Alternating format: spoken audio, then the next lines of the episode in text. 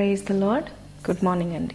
ఈరోజు ఉదయకాలమున దేవుడు ఏం మాట్లాడతాడో అని వేగిరపడుతూ వింటున్నారా? ఈరోజు దేవుడు మనకి చెప్పేది ఏంటంటే మీరు ఒకవేళ లోకాన్ని ప్రేమించినట్లయితే నా ప్రేమను మీరు నొక్కివేస్తున్నారు. లోకాన్ని ఎక్కువ ప్రేమిస్తున్నామా? తండ్రి ప్రేమను కోరుతున్నామా? భూ సంబంధమైన వాటి కొరకు ప్రయాసపడుతున్నామా? పరలోక సంబంధమైన వాటి కొరకు ప్రయాసపడుతున్నామా? ఒక భక్తుడు ఒక విశ్వాసి మరి పాస్టర్ గారికి ఆరు వేల రూపాయల చెక్ రాసి ఇచ్చాడంట. ఆ పాస్టర్ గారు స్వీకరించి దేవునికి స్థుతులు చెప్తూ ఈ విశ్వాసికి కూడా కృతజ్ఞతలు చెప్తున్నాడు. అదే సమయంలో అప్పుడే అందిన టెలిగ్రామ్లో ఒక వార్తను చదివాడు. ఆ వార్తను చదివిన తర్వాత పాస్టర్ గారికి చెప్తున్నాడు. నా ఓడల్లో ఒక ఓడ మునిగిపోయి ఆ ఓడల్లో ఉన్న సరుకు అంతా కూడా నాశనం అయిపోయింది. ఇప్పుడు వ్యాపారంలో గొప్ప నష్టాన్ని నేను చూడబోతున్నాను. కనుక నేను ఇచ్చిన చెక్ తిరిగి ఒకసారి నాకు ఇవ్వండి అని పాస్టర్ గారిని ఈ విశ్వాసి అడుగుతాడు. ఈ యొక్క పాస్టర్ గారు కూడా అతన్ని అర్థం చేసుకొని నేను మిమ్మల్ని అర్థం చేసుకుంటాను. సడన్గా వచ్చిన ఈ సమస్యకు నేను ప్రార్థన చేస్తానులే అని చెప్పి చెక్ని ఇస్తాడు.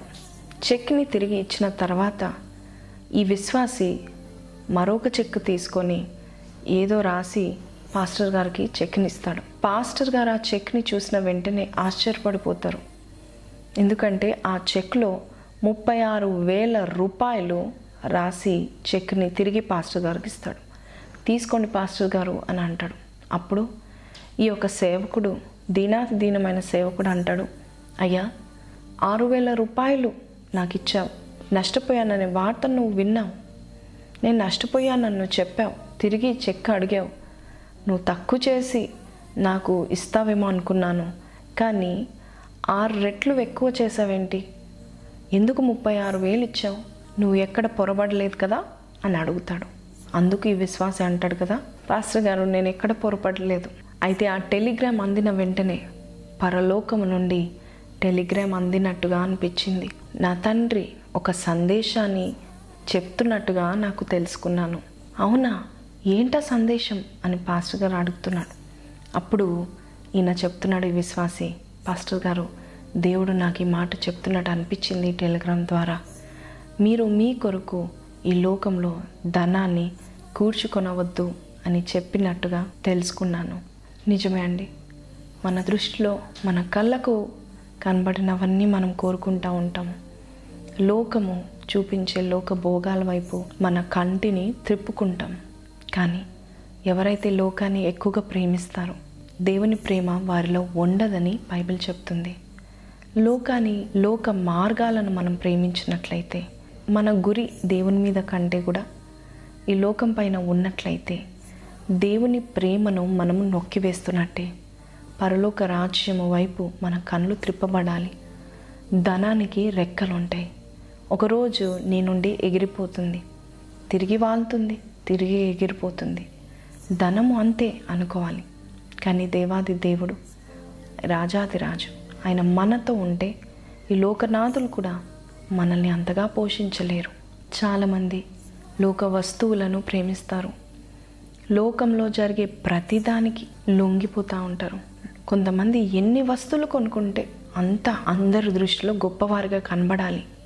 అని కొంతమంది కోరుకుంటూ ఎన్నెన్నో వస్తువులు బ్రాండ్స్ అంటూ కార్లు అంటూ బైక్స్ అంటూ ఇల్లులు మేడలు మిద్దలు అంటూ కొనుక్కుంటూ ఉంటున్నారు. అలాంటి వారి దగ్గర వస్తువుల ప్రేమ లోకపు ప్రేమ డబ్బు ప్రేమ తప్పితే దేవుని ప్రేమ ఉండదు.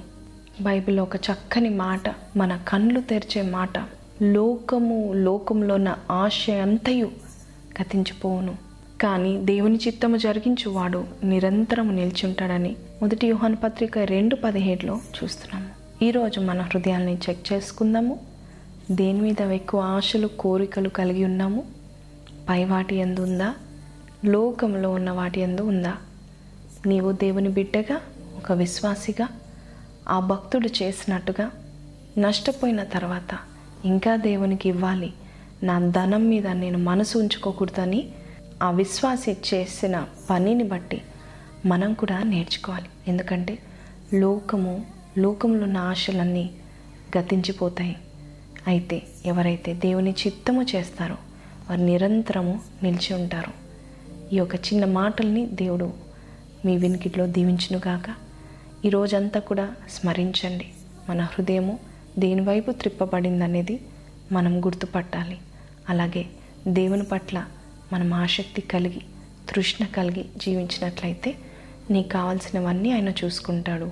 అంతేకాకుండా నిన్ను సంతోషపెట్టడానికి నీ మార్గాలన్నిట్లో కూడా తోడుగా నిలబడడానికి ఆయన ఉన్నాడు. కాబట్టి ధనం పైన లోకపు డబ్బు పైన వస్తువులపైన మన మనసు ఉంచక పరలోక రాజ్యం కొరకు ప్రయాసపడతాం.